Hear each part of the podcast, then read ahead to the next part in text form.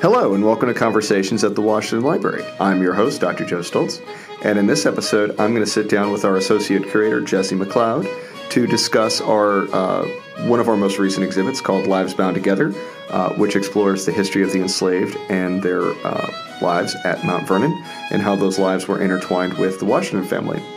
Uh, the exhibit is still open until 2020 if you would like to come see it. Uh, and if you don't think you're going to have the chance to come out and view it in person, uh, there's also an exhibit guide available uh, that you can go to. If you just go to our uh, show page at mountvernon.org slash podcast, you'll be able to, to, go to a link to it there. And uh, now my interview with Jessie. Okay, well, thank you so much for, for coming on the show this afternoon. Thanks for having me. It's great to be here. Um, so, just to start off, what's the uh, the timeline for for uh, the Lives Bound Together exhibit? When did it go, first go up? So it opened in October of 2016, and it was initially slated to be a two year exhibit, but we've been very excited that it has been extended. So it will, by the time it closes, it will have been up for four years. So it will be closing in the fall of 2020. Great.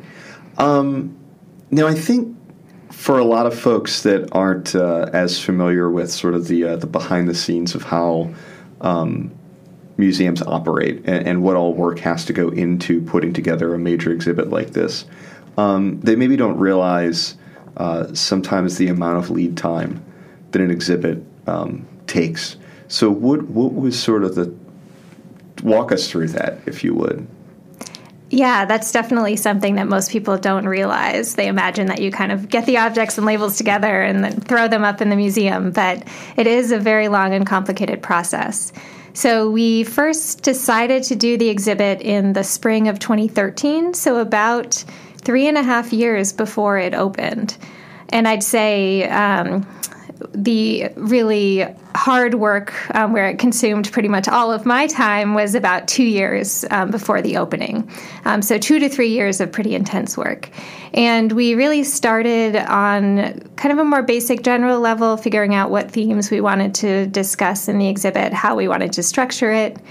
Um, what objects we wanted to include, that sort of thing. And then we really um, narrowed down from there. We worked with a designer, an exhibit designer, and a graphic designer who helped us conceptualize how we would display those objects and themes in the space of the museum we did some supplemental research. A lot of the research on slavery at Mount Vernon had already been done. We were fortunate in that regard. So we had a great body of scholarship to build on. And a lot of that uh, was the work of Mary Thompson, the research historian here, who has been studying slavery in George Washington for more than two decades. So we had a lot of information.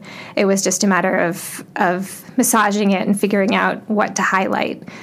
Uh, so we went from that kind of research, information gathering phase to label writing, um, where we wrote introductory labels and specific object labels. Um, and then leading up to the actual opening of the exhibit itself, we um, worked with mount makers who basically uh, design safe ways to display mm-hmm. objects so that they can't be knocked over or um, so that the most interesting side of the piece that's showing, that sort of thing.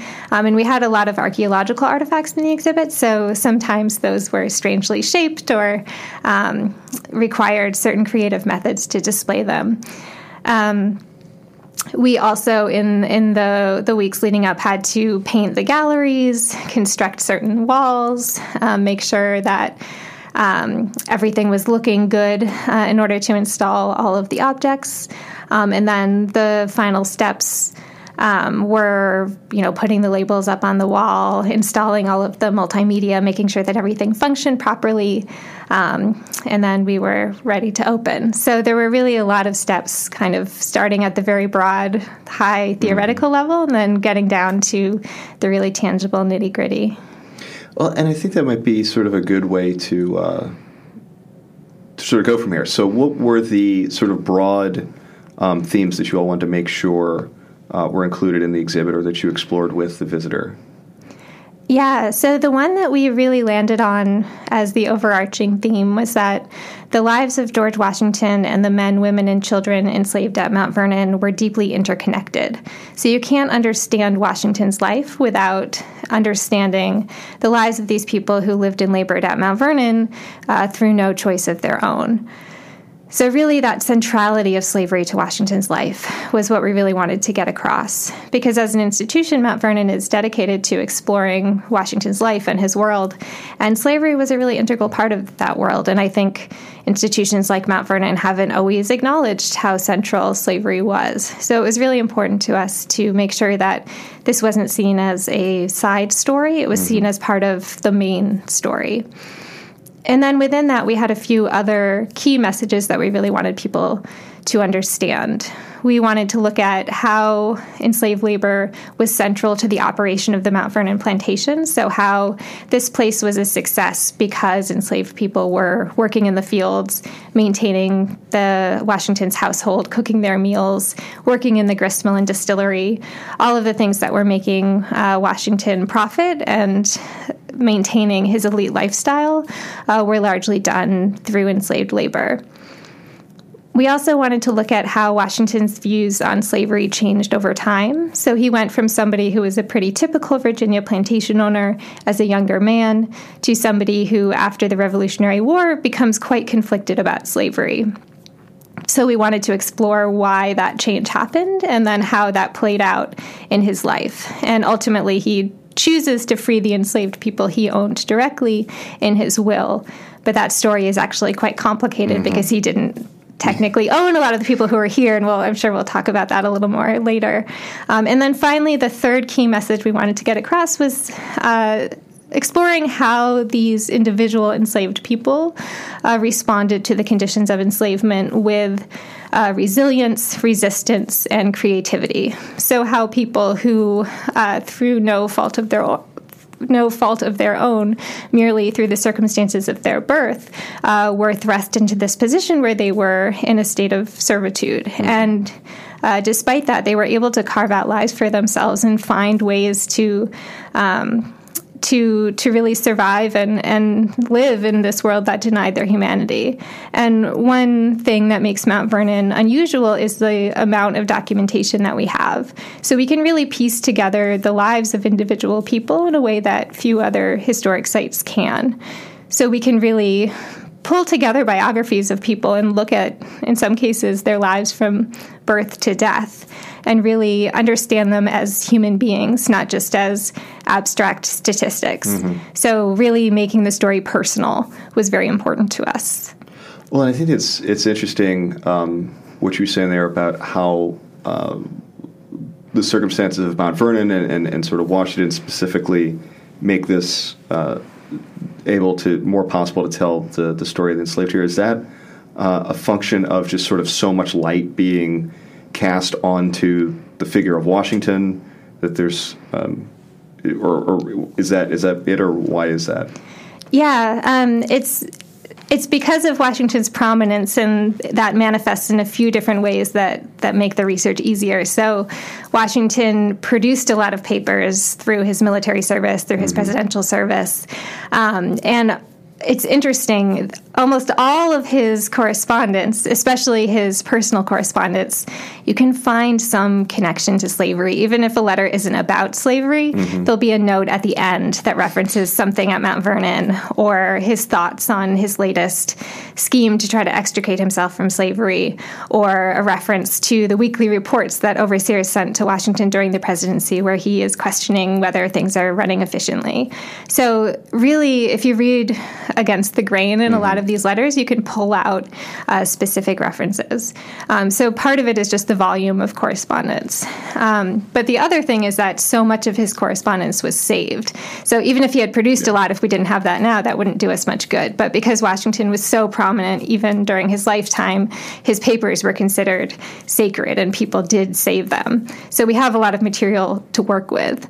And so the third, the third thing um, that is really important um, and helpful is that Washington himself was a meticulous record keeper, and he really monitored things on his plantation in a way that other plantation owners didn't. Um, so Washington um, would record in his diary very specific details about enslaved laborers, sometimes even by name. He would have his overseers, as I mentioned, send him these weekly reports during the presidency that would essentially account for all of the available labor and how it was used. And even when he's serving as president, Washington is reading those in extreme detail and questioning uh, whether labor is being allotted efficiently and and uh, you know if somebody's listed as ill um, he questions, you know, whether they're feigning illness. Mm-hmm. Um, so he's really, really consumed with what is happening on his plantation. Um, and the result of that is that we can now look at those documents and see, oh, Caroline was ill that week, and then she was ill the following week. I wonder what was happening. Now we have a an account from George Washington's doctor that notes that he prescribed a medication for Caroline, and we can kind of piece together the dots um, and see what was happening in people's lives. Even though those documents weren't generated for the purpose of mm-hmm. documenting mm-hmm. their lives, Washington unwittingly wrote the biographies of these people um, in in a limited way, of course. But it's so much better than what most other historic sites have. Uh, so we're really quite fortunate. Um, well, I mean, so, so, somewhat, you know, Mount Vernon is the most visited historic home in America. Uh, so does that also have an effect on sort of the challenges and opportunities uh, we have to talk about slavery and the enslaved people that lived here? Yeah, it, it definitely presents both challenges and opportunities. The opportunity is that we have this huge audience mm-hmm. that we can reach. We have a million visitors a year who are coming here primed to learn about the history of this place. So we, uh, just by that sheer volume, we can really inform a lot of people. Um, the challenge, of course, is that many people come here not necessarily expecting to learn about slavery. Um, they come here often with a very idealized vision of George Washington and anything that might paint him in a less than positive light, they react negatively to.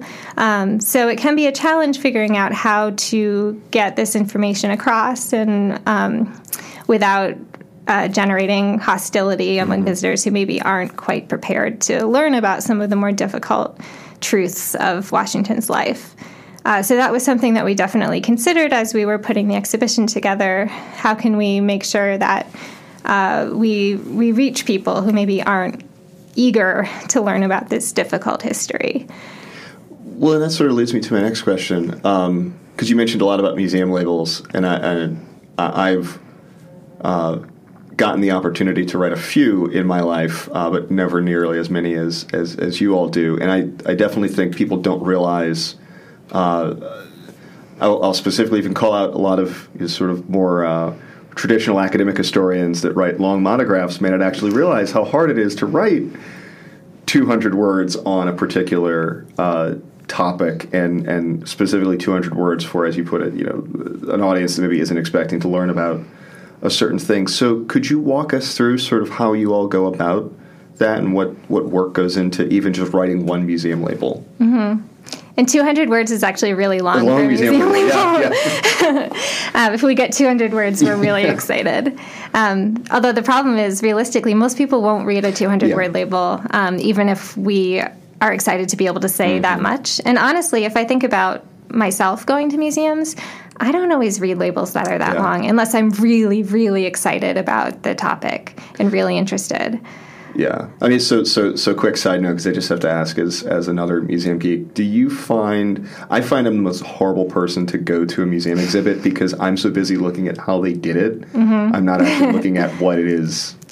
Yeah, talking about. Do you suffer from that same oh, yes. problem? oh yes, I love going to museums, but every time I go, I'm like, oh, that label wasn't edited very well or that's a really cool mount i wonder how that's attached to the wall like yeah I, it's definitely um, I, I, love museums and I, I, love going, but it does feel like it's not really escaping from yeah. from work in a lot so of ways. Some, some levels, like medical doctors, make the worst patients. Exactly. Um, but so anyway, back to back to the, the main question. Uh, how did you all approach writing um, the labels and sort of getting into the nitty gritty of designing some of the exhibits, especially knowing um, the audience might not necessarily even want to be learning about this topic, but let's assume they did bother to read it. Yeah. Yeah, that was something we wanted to be very deliberate about and make sure that we gave ourselves enough time to really be thoughtful in our approach um, and make sure that the labels were as effective mm-hmm. as possible.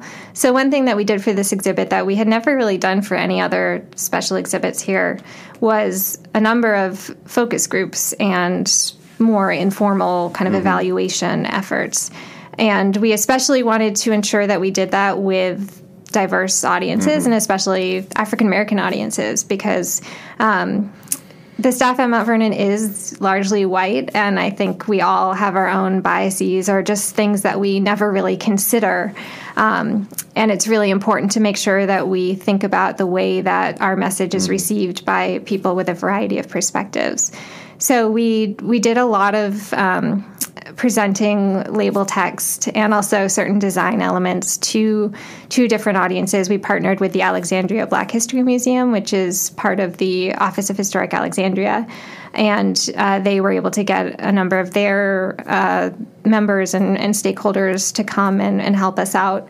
And we also have a number of descendants that we worked with who can trace their ancestry back to people who were enslaved here at Mount Vernon. Um, and we worked closely with them, as well as Black Women United for Action, which is a group we partner with to do a commemoration every year mm-hmm. to honor the enslaved people.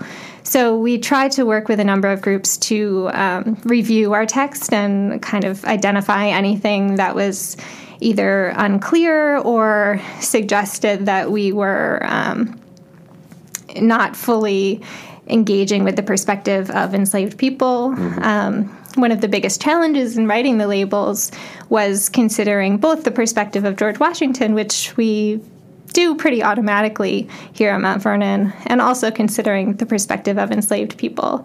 And it was really important to me to really pull out the perspective of enslaved people because I think that has not often been yeah. discussed sufficiently.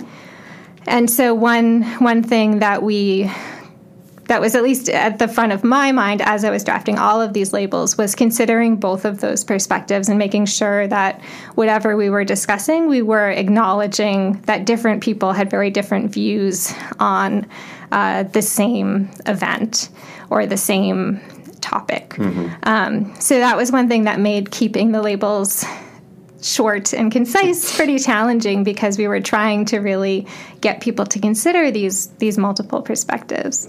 Um, so, for example, one thing that we discuss in the exhibit is how enslaved people resisted.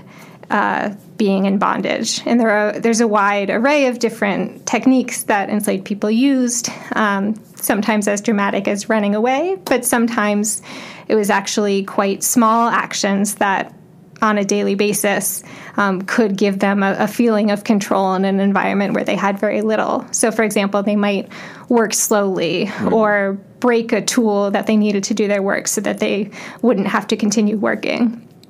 And Washington, when he's talking about these incidents, he often complains that his enslaved laborers aren't efficient, or he suggests that they're lazy or that they're not good workers.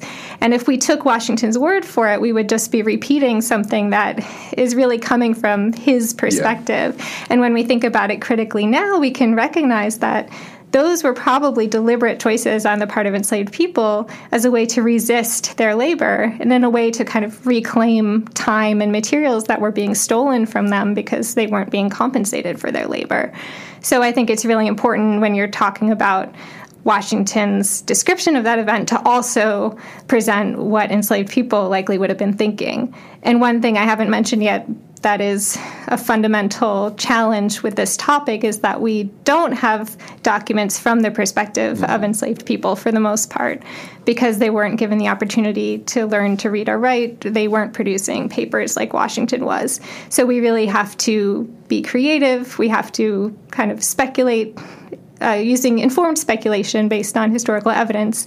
Um, to kind of imagine what what might have been going through their heads. And of course, we also do have oral history from descendants that can fill in some of the gaps as well.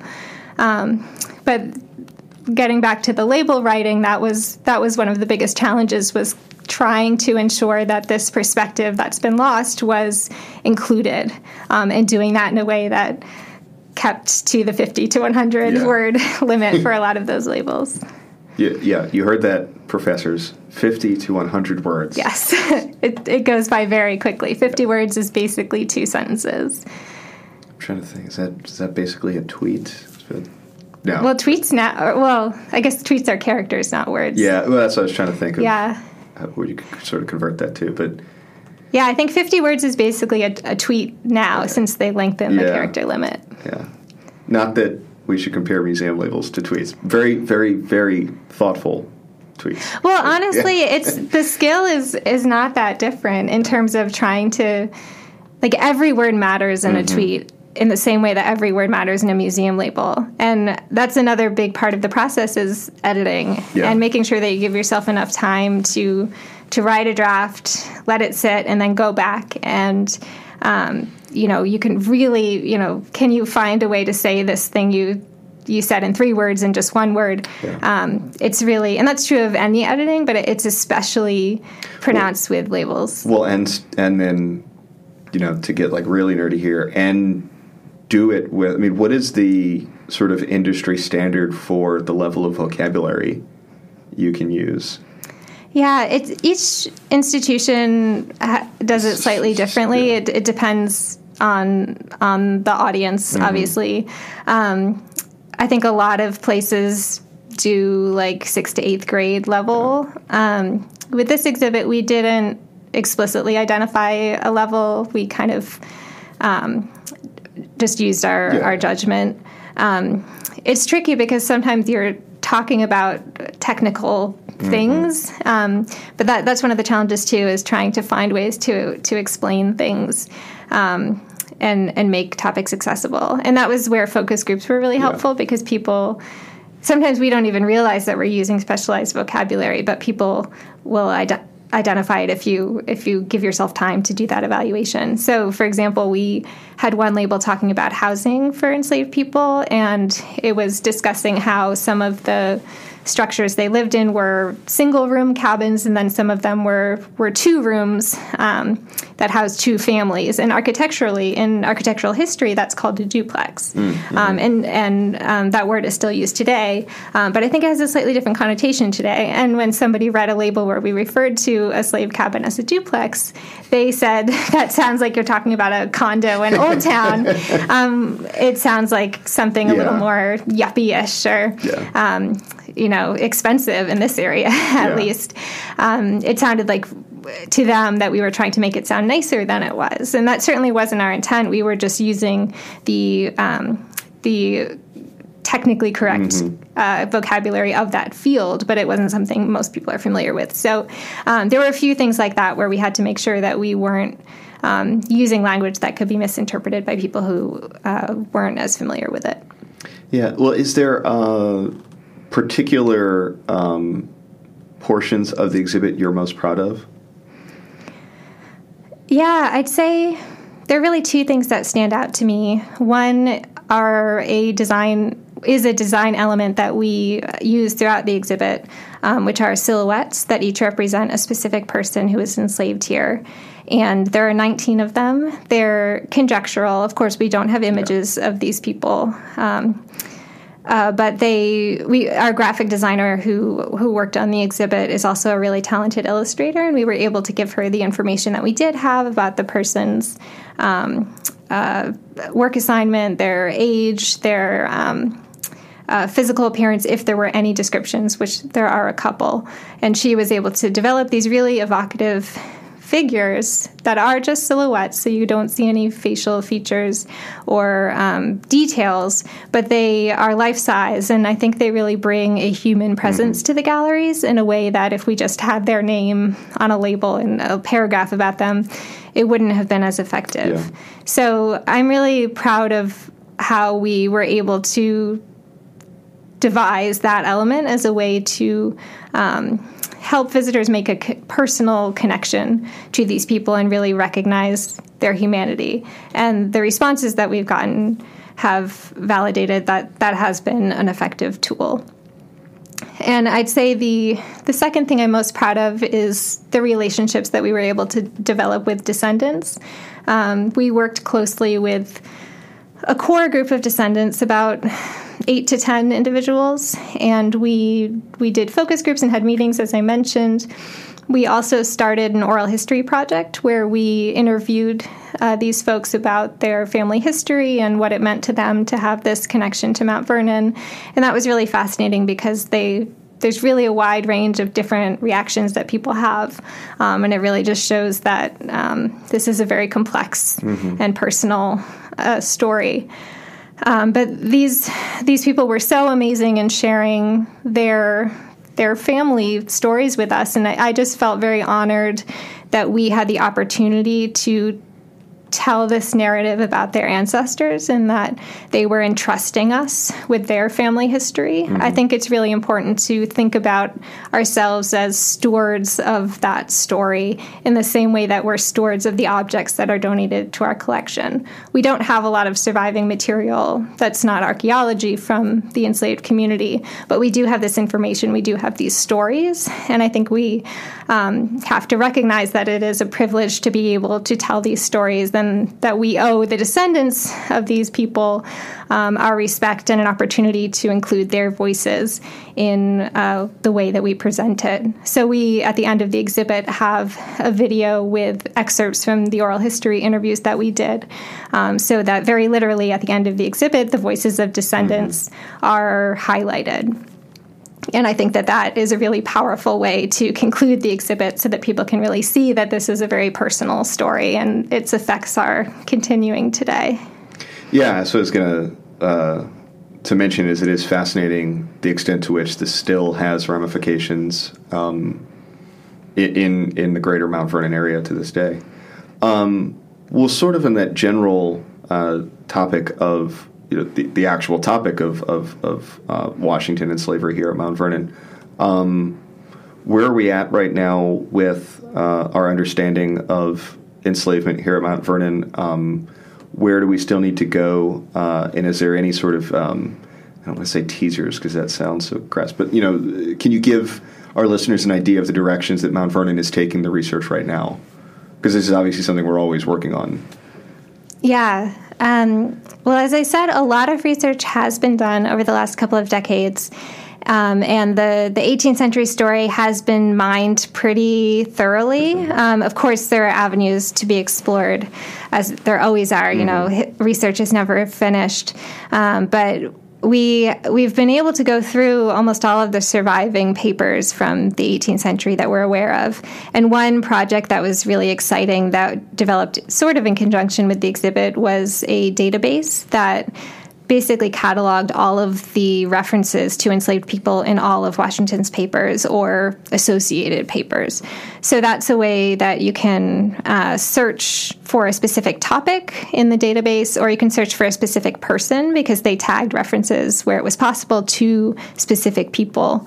Um, and you can come up with detailed uh, searches of every time this person appears or every time you know there was a a childbirth here on the estate or any time George Washington bought or sold a slave. Um, so that's been incredibly useful and a great way to really feel like we have a handle on that 18th century story. What I would say is an avenue of research that really has a lot of potential that hasn't been explored as thoroughly is the 19th century mm-hmm. story and what happens after George and Martha Washington die. So I mentioned before that Washington didn't have the legal authority to free many of the people who were here on the estate, and that was because they were owned by the estate of Martha's first husband, Daniel Parke Custis, and they were known as the dower slaves because they were Martha's dower share or her widow's share of her first husband's estate. And she had life rights to them, but she didn't legally own them. So they were kind of in limbo during her lifetime, and they were bound to pass to the heirs to the Custis estate upon her death. Um, so when she died, uh, the the Washington slaves had been freed um, because of the provision in Washington's will. And when Martha died in 1802, the dower slaves were divided into four equal lots, and they were inherited by Martha's grandchildren. So um, at that point, the community was dispersed. It had already been divided when the Washington slaves went free, and then it was divided again. And we have some information about what happened to those individuals once they were in the hands of the Custis heirs, but we don't know all that much. And we haven't made a really concerted effort to bring together all of the evidence that does survive from those different sites. So I'm really excited about working with places like Arlington House and Tudor Place and Woodlawn to try to make more connections and try to figure out uh, what we know about people's lives post 1802. And then another part of that story is the people who were freed, and many of whom settled in the local area near Mount Vernon or in Alexandria. Um, some cases, it's almost harder to track people who were freed because slave slave owners have an incentive to uh, keep track of their property. But mm-hmm. once people are free, sometimes they kind of disappear from the record. Um, so, when does Virginia require freed enslaved to move out of the state? That's that's 1806. Yeah. Um, although the extent to which yeah, that was enforced yeah, is is questionable. So a lot of but that wouldn't have applied to the Washington slaves because they were freed before that. Um, so there are a lot of these kind of tantalizing uh, avenues to pursue. Um, so I'm really excited about kind of continuing the story um, and expanding the the time period uh, that we're looking at. And then I'll just say one other thing that we're working on here um, in terms of our more public facing uh, efforts is making sure that the content that's in Lives Bound Together gets expanded to mm-hmm. all of the parts of our interpretation. So getting incorporated into the tours that visitors uh, uh, go through both in the mansion and then also the specialty tours around the estate. Um, and then once Lives Bound Together closes in 2020, we want to make sure that that content and information doesn't go away. Yeah. So we're hoping to incorporate it into the installations that uh, come after in the museum and the education center, as well as possibly other areas of the estate. So we're working on those plans right now. Great. Um, now, just to get it on the record, because I don't think we've explicitly sort of talked about it. We've talked about how Washington's views evolved, uh, and there's sometimes a tendency to talk euphemistically, sort of describe Washington as more evolved on slavery uh, than some of the other founders. Uh, but what is, by the end of his life, to our to the best of our knowledge, sort of his his feelings on slavery and uh, slavery's role in the United States, and where is he at? Yeah. Um, so Washington's views really shift during the American Revolution, and he emerges from the war with a few different principles that he continues to to hold through the rest of his life. Uh, one is that he's opposed to buying or selling slaves. He uh, no longer he writes um, wants to personally or sort of legislatively? Well, or, he mostly writes about it in a pers- at a personal level. He says he doesn't want to um, sell slaves as you would cattle in the marketplace. So he kind of recognizes the the horrors of trafficking in human beings as one would livestock mm-hmm. or other uh, property. Um, however, he continues to engage in such transactions on a small scale when it's convenient for him or when it would benefit him. Um, so he holds that principle, but he doesn't always adhere to it, and that's mm-hmm. a theme that we we kind of see um, throughout the rest of Washington's life, where he he proclaims his his newfound anti-slavery ideals, but the extent to which he acts upon them or lives up to them consistently. Um, is is not always quite as as pure. Um, so he he's opposed to buying or selling slaves. He also mentions that he doesn't want to separate enslaved families. He sees he recognizes that as one of the evils of slavery.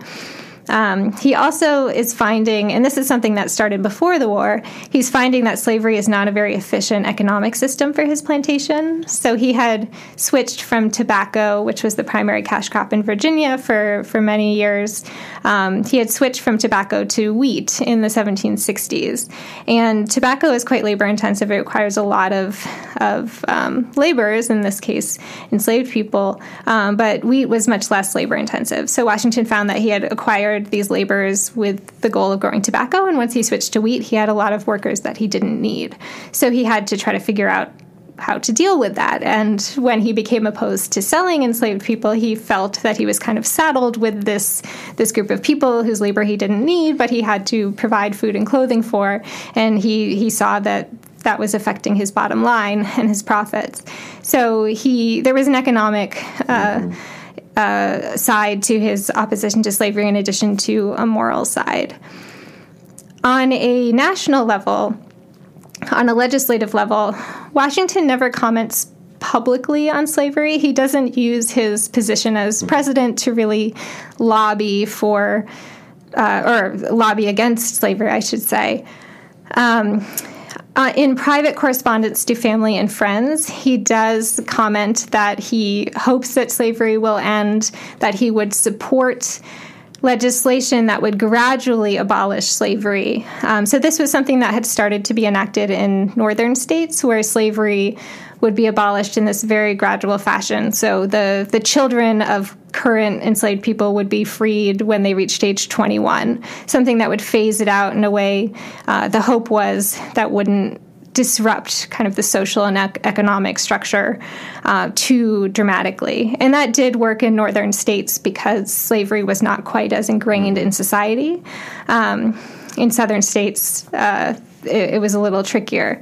But Washington did say that he he would support such legislation nationally, um, but he didn't actively seek to uh, to um, to to get it to happen.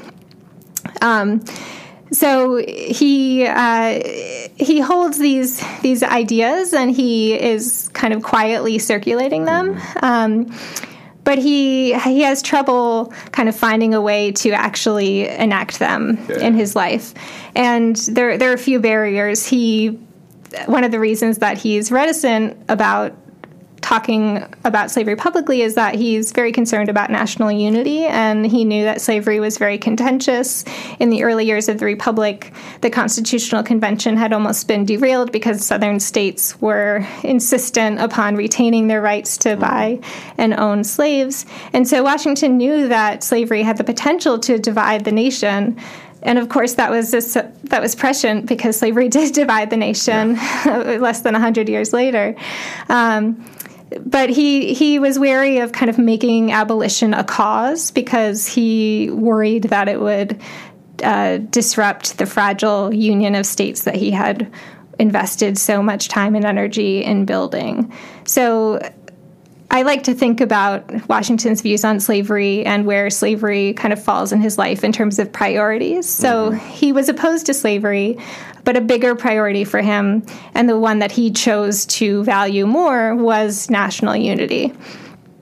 And you see other people during Washington's time who do feel that abolition is their because mm-hmm. and their first priority, and who do make larger sacrifices to towards that cause. And with Washington, it's on his mind, but not necessarily the thing that he wants to devote his life to. Yeah.